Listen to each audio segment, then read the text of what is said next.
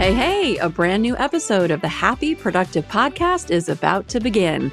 It's time to be inspired by simple and actionable solutions for you and your business. If you're an established entrepreneur or just laying down the first brick of your future empire, the mantra is the same. We will flip any failure into a positive and use it to our advantage. This show is all about turning coal into diamonds.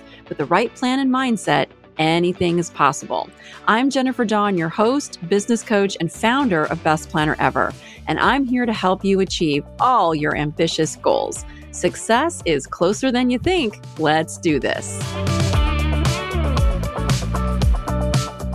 Hey, everybody. Welcome to the show today. I am really excited because when I saw the bio for Stephanie come across my desk to be on our show today, I was just like so very, very excited. And I know that you guys are going to see that too. And I think you're really going to enjoy our conversation today. So, my guest is Miss Stephanie Downs. Welcome, Stephanie. Hi, nice to talk to everybody.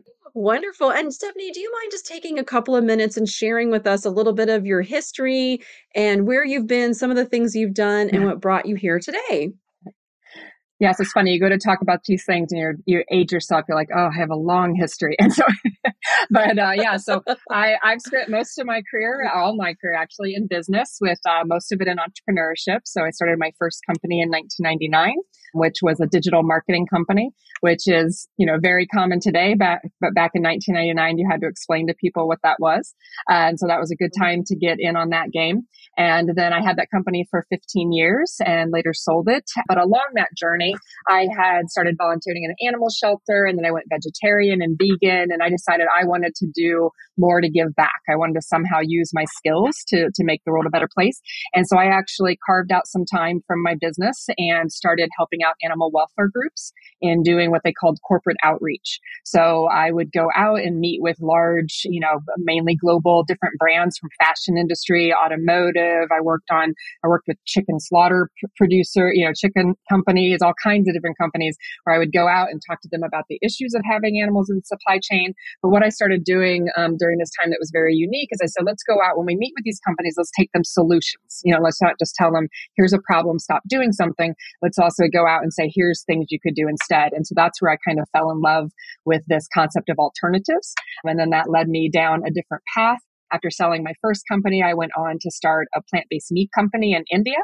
Um, that was an interesting opportunity where I had a venture capital firm that wanted to back, uh, was backing innovations in, in the vegan food space. And so I started a plant based meat, com- what quickly became the largest plant based meat company in India. And then um, sold my ownership in that. And then my, my most recent, and what I keep telling my friends, my last venture, I'm going to give this everything, is Uncaged Innovations. That is a plant based leather company. Oh, my goodness. I am so excited to talk to you today. And there's so many directions that I could take this conversation. And for all of you guys listening, if some of the things that came up for me, if you're wondering, you know, how can I do my part to like save our world today? Because we hear about all these different things that the world is facing you know the, the, the populations the global warming the pollution all of these things. And so if you're wondering well what could i do to do my part to really help this beautiful earth that we live on? I think you're going to get some some ideas and some inspiration from this today if you have heard a lot about plant-based diets and mm-hmm. you know vegans being a, a, vegetarian and what that might look like for you i think you're also going to want to tune into this episode today and i have always wondered like isn't there an alternative to leather and when i mm-hmm. went to your website i was like gosh like somebody brilliant is finally like on this and so i definitely want to talk about that a little bit more now my first question though stephanie is around the the plant-based, right? Being plant-based and if you guys have ever done and guys and like I'm not going to bash anybody if you eat meat it's okay. It's okay. It's not about that. I always feel like you should pick what you want to pick, but I know that this is a really hot topic these days. And so yeah. what Stephanie for you led you to um, it sounds like you made some personal choices as far as like going to more of a plant-based diet and then you started the largest what became the largest plant-based meat mm-hmm. company in India. So I'd love to just hear a little bit of your story of what led you to make some of those choices. Yeah, I always joke I, I just went to an animal shelter to like you know, have a different thing going on in my day, relieve a little stress and hug some puppies and walk some dogs. And next thing I know, you know, I'm starting a company on the other side of the planet. So um, it definitely was a was definitely a crazy path to getting there, but I couldn't couldn't be happier with the way it all worked out.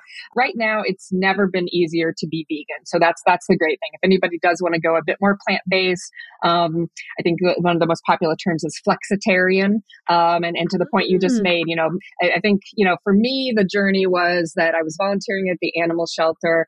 You know, I'd go every Saturday and walk dogs and clean kennels and things. And then I would go to this restaurant that was down the street and I would get a pork barbecue sandwich. And mm. I, one day I was just sitting there eating that sandwich and the light bulb kind of went on, you know, that I'd spent, you know, six hours scrubbing kennels and, you know, walking dogs and things to help this one type of animal. And then I was sitting down and, and eating another. And so that was, that was kind of my light bulb moment. I remember it very, very, very clearly. And so then I watched some videos, like I searched about, you know, animals and, and slaughterhouses and things. And I watched some videos and that was, that was it. I kind of decided I wanted to go vegetarian, but it wasn't easy. You know, I, I, I, I you know, fell off the wagon. You know, I tried it. I, I can't cook to save my life. So I was just eating like a bunch of pasta. And so, you know, because this was back in 2000, uh, 2000, yeah. 2001. And so then I started eating meat again. And then I, you know, I just kind of went back and forth. It probably took me about six months to really kind of get in the groove and to lock. And, and that's what I always tell people is that every meal makes a difference you know, so if even people mm-hmm. decide that they're going to do meat free Monday or they decide they're going to not, they're going to have, because right now as Americans, it's very unusual. We eat meat for the most part three times a day, which is kind of yeah. unheard of globally, right? And, and it mm-hmm. also would be unheard of by our ancestors. You know, people just 50 years ago mm-hmm. would never imagine such a thing. Um, you know, so I always say to people, even if you, you know, every meal counts. And also, you know, we vote with every dollar. That's what, you know, to your point on, and how can mm-hmm. people make the world a little bit of a better place? You know, three times a day, you get the opportunity to make the world a better place. And if you just, you know, take a couple of those, it, it makes a difference. Oh, I love that so much. And it's interesting because I was never raised, I mean, my grandparents would go i remember there was a little local dairy right on the corner of we, we would go out i'm a horse girl and so we would go out to the horses and there was a little dairy we would pass and we would get you know fresh milk from the cow and fresh goat's milk and that's kind of how i grew up my my grandfather was a hunter so, but anything he killed, like they brought home and we ate. And that was just kind of how it went. And later in life, I don't even know what kicked it off, but I just kind of started learning more and more about having a plant based diet and be, mm-hmm. being a horse girl. You know, horse slaughter is a big issue, and we all want to protect mm-hmm. our horses from that kind of an end. And then I was like, but wait a second. Why would I protect my horse? I would never want to see that happen to him. And yet I'm willing to let all these cows. And somebody had given me a, a, cookbook once with all this information about cows, and it was the coolest cookbook ever. And I remember learning all these really neat things about cows and how they will, you know, adopt a young one if it's abandoned mm-hmm. or, you know, um, orphaned. They have their little communities, and cows are actually really, really cool animals. And it's just like, well, why, why would I, you know, not want to see that happen to my horse, and yet I'm so willing to allow these other animals to have that fate? And so for me, it definitely was about, you know, taking care of the animals but then there's so much science behind a plant based diet and living longer and our own right. health. And I started watching documentaries um, for athletes who have gone to a plant based diet. Mm. And how much healthier it is. You see game change. You see game changers. Game changers. That's yes, a great like one. Yeah, changers. I love that. It's so great. And then you look at the environment and the impact on the environment farming all these animals is having on our planet. Yeah. So for me, it was just kind of like a no brainer of just like, wait, it's better for the earth, it's better for the animals, it's better for me. I think I am a flexitarian, another term, wonderful, because I occasionally will eat some meat. Absolutely, I will. Um, but generally, I try to swing towards more of a plant based diet. And that has just been what's right for me but I, I love hearing your story as well where it's just like sometimes when you when you're an animal lover and you look at these animals and you go well why is it okay for this animal but not okay for that animal? Right. Yeah it's that, that so that was my realization moment and i think i think for a lot of people yeah we, we we're also so we're so separated from it. Like, so to your point about when you were a child with the, the dairy cow and, you know, the, the kind of that local, um, I think a lot of people, the, those industries have done a good job with all their advertising and stuff of making people think that that's what it's like. And, and it's not. I mean, I've, I've toured slaughterhouses. I've been, you know, I, I've been in this movement for a while and I know people, a lot of people have done undercover work and yeah, it's far, far from what we, we like to think it looks like. Um, you know, those, those small scale farms are a whole different story, you know, but most of it is very industrialized and uh, very difficult on our planet and, and the animals. But yeah, so it gives us a good opportunity to, and right now it's just great. As I said, I mean, there's so many wow, fabulous options from almond milks and oat milks and you know to the different dairies and and the, the plant-based meats and stuff another interesting statistic for the audience to maybe know is the, the other way we think about it in the industry is that animals are horrible factories. You know, they they as an entity are, an, a, are a horrible piece of equipment, right? Like for as example, you have to feed into a, a chicken nine calories of grain to make one calorie of meat. Wow. Wow. you know, so the amount you think about it, you know, like the, it takes two yeah. years to raise a cow, right? You have to feed them yeah. thousands and thousands of pounds of grain, you know, to ultimately, I think it's like 10,000 liters of water goes into one steak, making one steak you know, because all the water they have the cow drinks, all the gra- all the all the um, water that goes into the grain that's fed to the cow, all the water that has to be used to like clean up the facilities. As far as you know, food production machines, animals are quite archaic, right? And as a as a society now, we've developed technologies, whether it's the equipment that we can use to take grains and turn them into plant based meats, or like in our our situation with Uncaged, we're taking you know grains and different biomaterials and we're turning them into leather instead of having yeah. to grow the hide and tan the hide and you know the chemicals that have to go into the tanning process so you know technology is enabling us to leapfrog that remove animals from the supply chain and, and let them have have their life Oh, I love this so much. And what I love is mm. that you have taken these concepts and actually like done something to move the planet forward. I am like, okay, I'm going to go to more of a plant-based diet. But you figured out like how to make a plant-based meat that eventually became the largest plant-based meat, meat company in India. Talk to me a little bit about that because I'm so amazed that like you take these concepts and now you actually create something to make this world a better place. Yeah, and I and I have to say, you know, it definitely was the scientists on my team that, that figured out how to do it from that standpoint. But the the piece I bring to the picture, and I feel like my one of my skills in life, uh, one of my few skills, is I'm very good at taking an idea and turning it into a reality. And so um, the, mm. the how that story kind of happened was after selling my first company, I took kind of a year off and was just kind of debating what to do next. Um, I, had, I really had no intentions of starting another company. I thought I'm going to do some consulting or just you know do some some more or less you know not quite so stressful things. Um, but then I had an interesting opportunity with a, a, friend of mine that was involved in the VC world and just in general trying uh, focused in getting more plant based alternatives was in 2015, getting more going in that space. And so I, um, he actually, um, you know, asked me to start a company in that space. Said he knew a VC fund that would put in some funding if I came up with a good idea.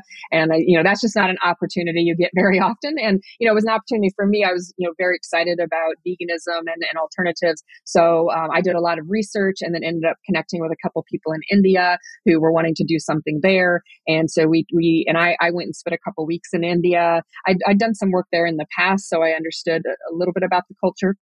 But I spent a couple weeks going out to the grocery stores, talking to anybody that would talk back to me, the taxi person, some people next to me on airplanes, uh, strangers at a grocery store, you know, just kind of see where were they at. Because in America, you know, we ha- already had the Tofurkeys and the Gardeins and then the Beyond Meats and the Impossible Foods mm-hmm. of the world were just getting started, but really not not much was happening there. They had a handful also that were in the grocery stores. The interesting thing about India is about 95% of the population doesn't have access to frozen to, to refrigerators.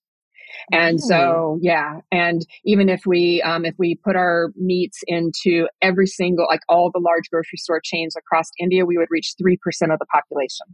So it's just a very different distribution, the small villages. Um, very different situation. And so I just felt like um, it was a great opportunity because also in India, meat consumption is gradually increasing because the middle class is increasing. And that's what you see in developing countries as the middle class grows, meat consumption increases. And yeah, I just felt like it was an, a great opportunity because a lot of people think of India as being a vegetarian country, but actually mm-hmm. 70% of the country eats meat and they call oh, it they call it non-veg. So they have veg and non-veg and they very much identify okay. in one of those categories. So but yeah it was just an incredible opportunity. So we raised a couple million dollars. We built a factory uh, 25000 square foot factory. My first experience building a factory that was an experience in and of itself that i hope to never do again. So um, but, uh, but one of my partners handled a lot of that. He had a construction background, so that was a big help. But yeah, it was it was quite the ride. Within two years, we went from an idea on paper to raising money, doing the R and D, which was done by food scientists, and then launching nationwide across India. And our launch event was actually in a stadium in Delhi with ten thousand people. So it was it was quite the quite the experience. So definitely um, definitely a lot of memories there. How did you guys solve the refrigeration issue? Because if most of the people yeah. there don't have refrigeration, how did you guys solve that? Yeah, so when, when I was putting together the concept for the company, the two things that really stuck out to me is one, I felt like if we could produce something in India at a price point we could sell in India, because the, the cost of living there is significantly less than, you know, like in the United mm-hmm. States or Europe, um, where we, uh, one of the challenges with the plant based meats breaking in in many places is, is the price differences. The plant based meats tend to be much more expensive than conventional animal mm-hmm. meat.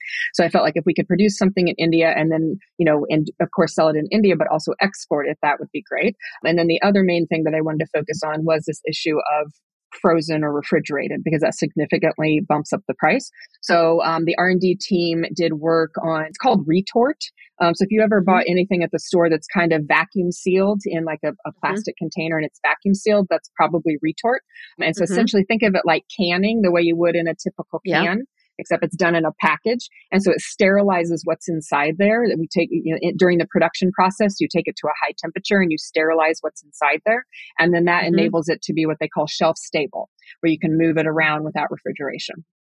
So again, wow. I can't claim credit for that. There was a team of, of scientists that worked on that, but kind of my driving push was, hey, we really, we, uh, you know our focus as a company needs to be let's let's figure out that problem because that's the only way we're really going to to get this moving around India because it's just too risky you know the supply chain what they call cold storage like even just moving frozen foods and things around we mm-hmm. take it for granted here in America because it's happening all around us but it's it's yeah. very difficult in other countries Oh, very, very fascinating. Okay, and so and then from there, this idea of taking these plant-based materials and making them into something else, where was the idea for your current company, the Uncaged Innovations? Like, talk to me a little bit about like now, how did that come about?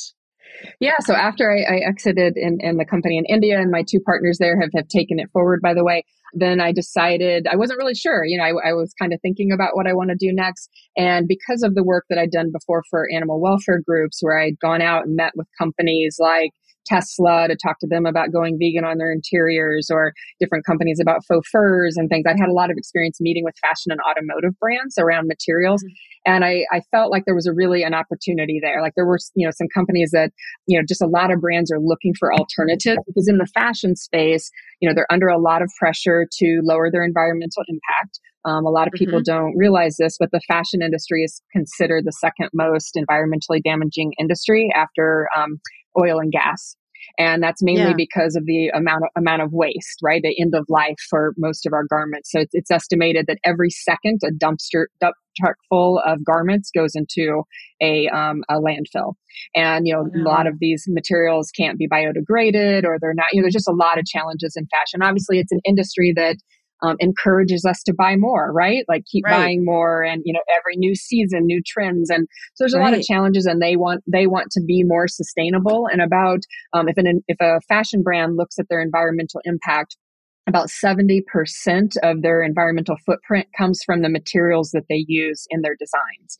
And leather is considered the most damaging. So leather is, you know, obviously it has to come from a cow, which has to be, you know, has a lot of greenhouse gas issues that come with cows and, you know, waterway damages and stuff. But even if we look at just the, the hide, um, you know, at the end of at a slaughterhouse, you know, it's not really a byproduct because they have to take that skin and they have to take it through a very chemically intense process. Um, because if you just mm-hmm. took a skin, it would it would biodegrade. You know, it would start to break down mm-hmm. within a couple weeks, right? So they have to take it yeah. through. A, a, the best way to describe it in layman's terms is essentially they're embalming it you know the way mm-hmm. they're essentially you know they're taking something treating it with chemicals to keep it from breaking down like one would a body right and so it's yeah. treated with things and when yeah. you say that when you say that stephanie i immediately am like i love leather and then i'm like no i don't because when you even think about now you want to take this embalmed skin and put it on your body or sit on it in your car it kind of like changes right. the whole like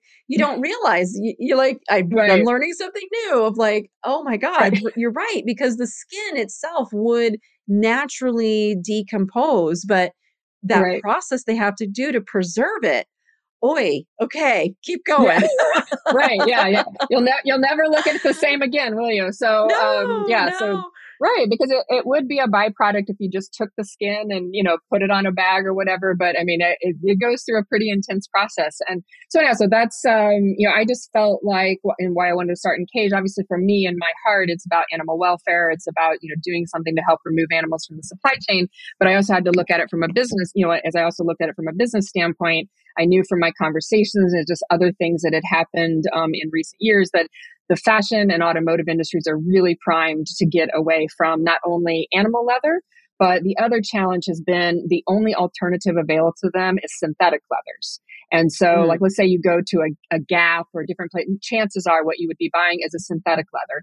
And, you know, from a vegan animal welfare standpoint, synthetic leathers are, are most are better and also from an environmental standpoint even synthetic leathers are better but the challenge is synthetic leathers are made of plastic 99.9% you know chance if you if you got anything in your house it's a synthetic leather it's probably completely plastic based and that's become a real challenge for the planet you know or it's been a challenge for a while mm-hmm. but you know it's really everybody's kind of woken up to it more in the last couple of years and so uh, so for fashion brands they're a bit backed into or automotive they're a bit backed into a corner because neither of the options available to them are great right so that's right. where the industry that we're in which people are calling the next gen leather industry mm-hmm. is really playing that point where and by the way i'll show some of this for those who are watching on camera. So this is, is some of our material.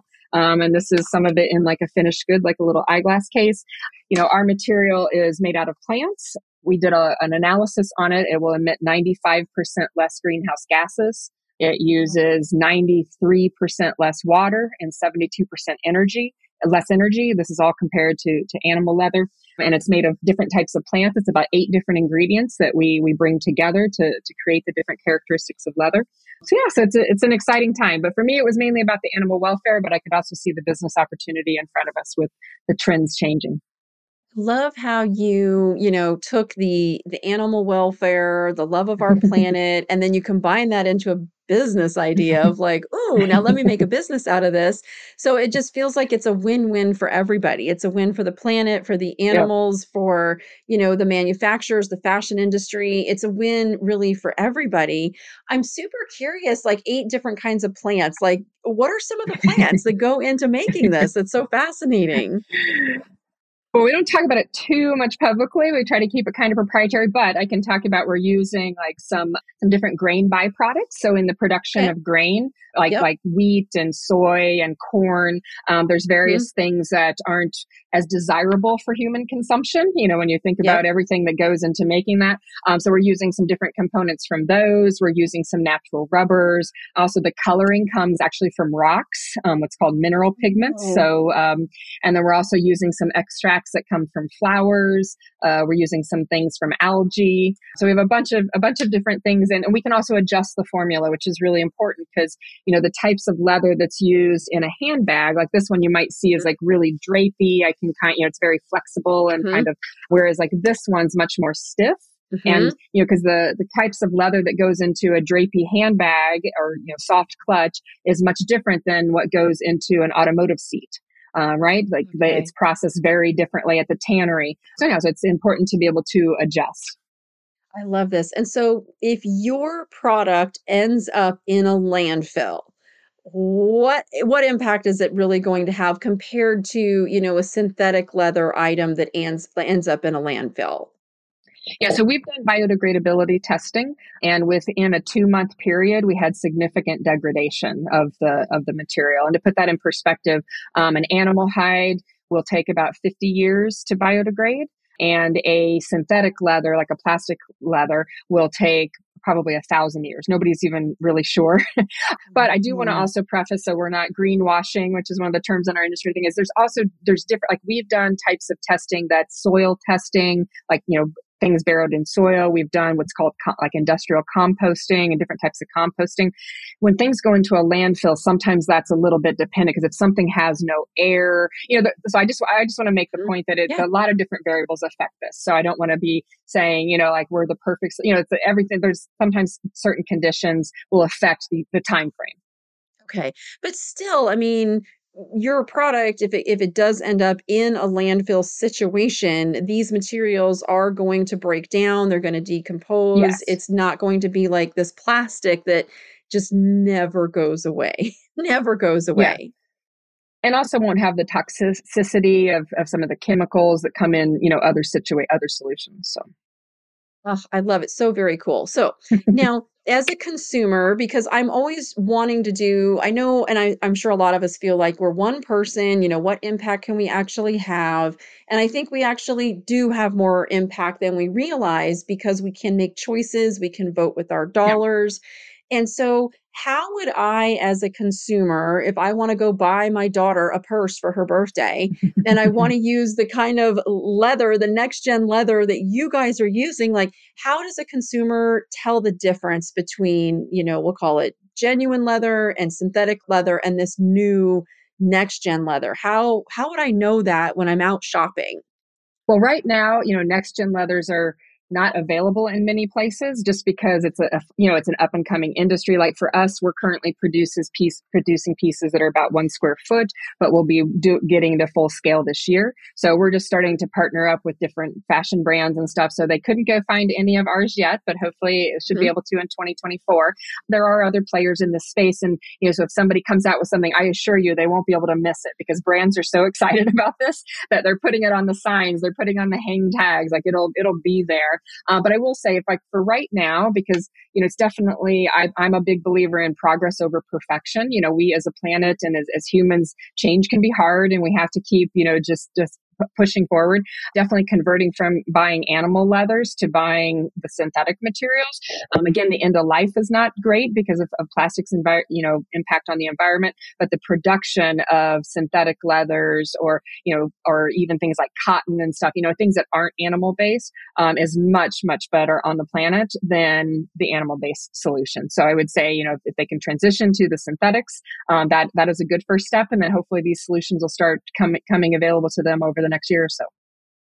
Got it. Got it. And so we have a lot of business owners who listen to our podcast. And so I'm sure there's somebody listening who has a business that they're either in fashion or they are in automotive or they're in some industry where they would use leather in the manufacture of their products. And so is that the kind of like for your company, like, who do you work with? How does that work? Like, if somebody wants to develop or manufacture in this next gen leather, like, where would they go? Would they seek out a, a company like yours, or what? What would that look like? Yeah, I mean, they definitely um, can connect with us. That'd be wonderful. Our website address is uncagedinnovations.com. We're also on Instagram, and um, and so if they go to our website, they also can fill out a form that you know talking about what it is they do, whether they're interested in investing or they're a brand, and and that's another thing thing we didn't talk about as far as investors. You know, we're as a as a startup company, we're just now closing a, an investor raise, but we'll be doing another one in a couple months. People can always come in and invest. That's a, also a good way to put your money where your your heart is, so to speak.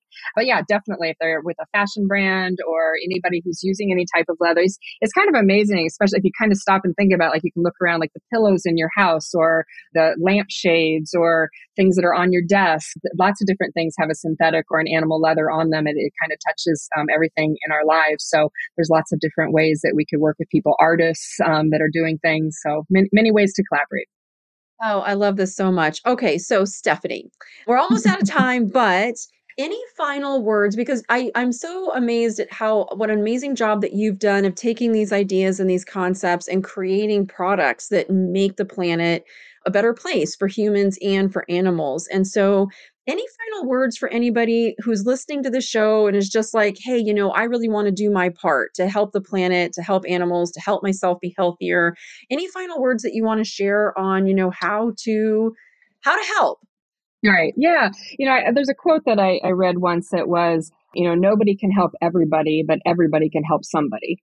So I think, you know, whether it's it's the ways that we vote with our dollars or helping somebody that you see on the street that might need a little something, um, I think we we all we all have to step up. Like the the planet, you know, it's just there's just so many challenges in the world, and I but I think we can fix it. And I think we're at such an interesting tipping point as as a society from the standpoint that we have so much technology, um, we have so much information at our fingertips, and I I think we're just going to see such a huge huge changes in the coming decades. So you know, just do little things like resharing things on Facebook or you know paying attention to what are the ingredients in, in what you're buying you know those types of things that go a long way. And you also i think by doing that and and and talking about it with your friends or when you're at dinners you you live by example you if you order a vegetarian dish or you order the tofu dish, it starts a conversation and it plants seeds. And I, have been amazed over the last couple decades where I'd see somebody like five years after I'd had an interaction with them, and they'll say, you know, that conversation we had once at a trade show caused me to go meat free Mondays, and then one year later I went vegetarian. Thank you for saying. Like I think we just don't even realize all the little seeds that we plant. So I'd say just you know live by example, and, and little little things matter. Oh, that's so powerful. And one thing that you also said is we all have to step up. And I Yeah. believe this so much because often we look to our leaders, we look to our governments, we look to Yeah. big corporations, you know, to make these changes. And I got news for you guys, they're not making a lot of these changes. And, you know, every time I see every time I see one of these idiots talk about how, oh, you know, in the next 50 years, we'll reduce, you know, our Right. imprint by 3%. I'm like, it's going to take more than that, you guys. It's going to take more than that. And honestly, we as individuals, we as people, we need to be the ones stepping up and and doing what we can do and not waiting for these bigger organizations or our governments to, you know, make it a law to to lead the way. We can lead the way and there's so much of an impact that we can have because we can vote with our dollars. And these Yep. companies listen. They listen to our dollars and we can make different choices, even if it's just as simple as a meat free Monday or, you know, emailing and asking your manufacturing company Yeah. of like, hey, what about this next gen leather I'm hearing about? You know, can you guys carry this? Oh And yeah. starting right starting to request these products there's things that we can all do if we we step up and we start to do our part Yeah. Yeah. Absolutely. Everybody can fit into their day five minutes to do a little something or to just to pick that different product. And yeah, it's, it's, it's, it makes a difference. It makes more of a difference than people realize. I, I think it's important for them to know that. Absolutely. Stephanie, I literally want to put you on like the whole disposable mindset. Like I see everybody this disposable mindset where we're just going to buy stuff and then use it once and throw it Mm. away. And I'm just like, "Oh, I'd love to put Stephanie on that problem because you could solve it. You." it's so funny. I have to admit, you know, prior to getting into this space and stuff with with Uncaged, I'm I was a convenience consumer, right? Like if, if a bag or something got a little hole on it or the, the zipper came undone or you know that that tab on a, a zipper broke, I'd just be like, Ugh, new bag, you know. And then once you start to learn about everything that goes into our landfills and just all the way, like I, it's so funny now. I'm like I could repair that, and you know, like you know, little or we've started getting stuff off Craigslist or you know, secondhand stuff, and yeah, I think uh, anyhow, it's every little bit matters. So really really does. Recently we're almost done guys but like recently i went uh, we took our family for the holidays on a caribbean cruise and we were in tortola and we we took the catamaran out we all went snorkeling.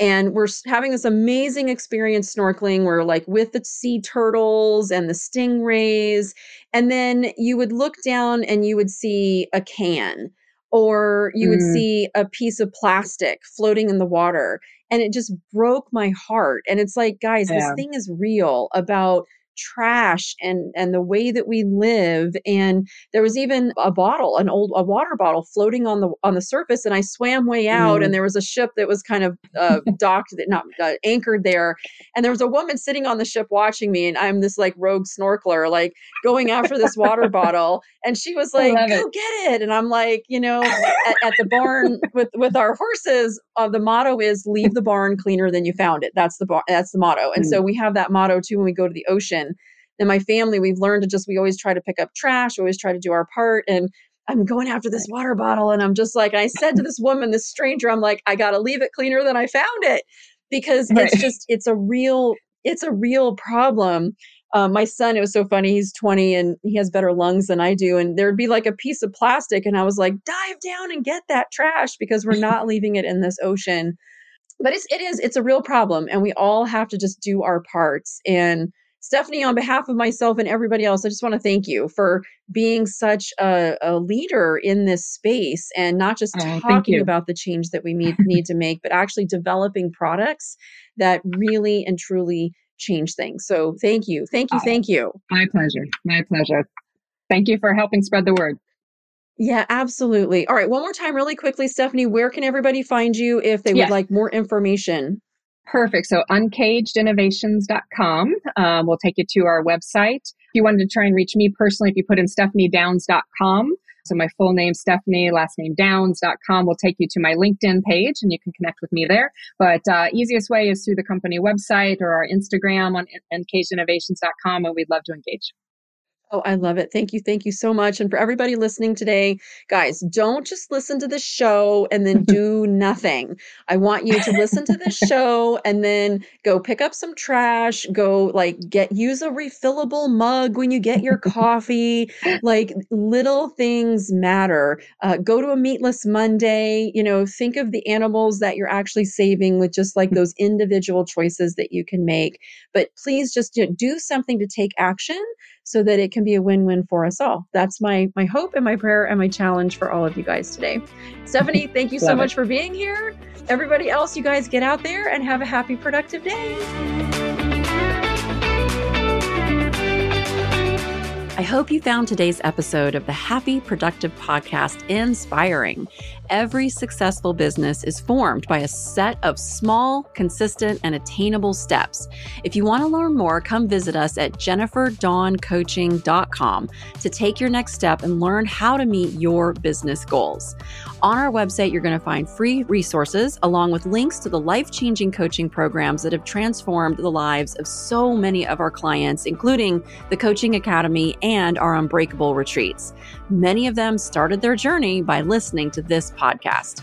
That's it. Thank you for listening and stay tuned for our next episode.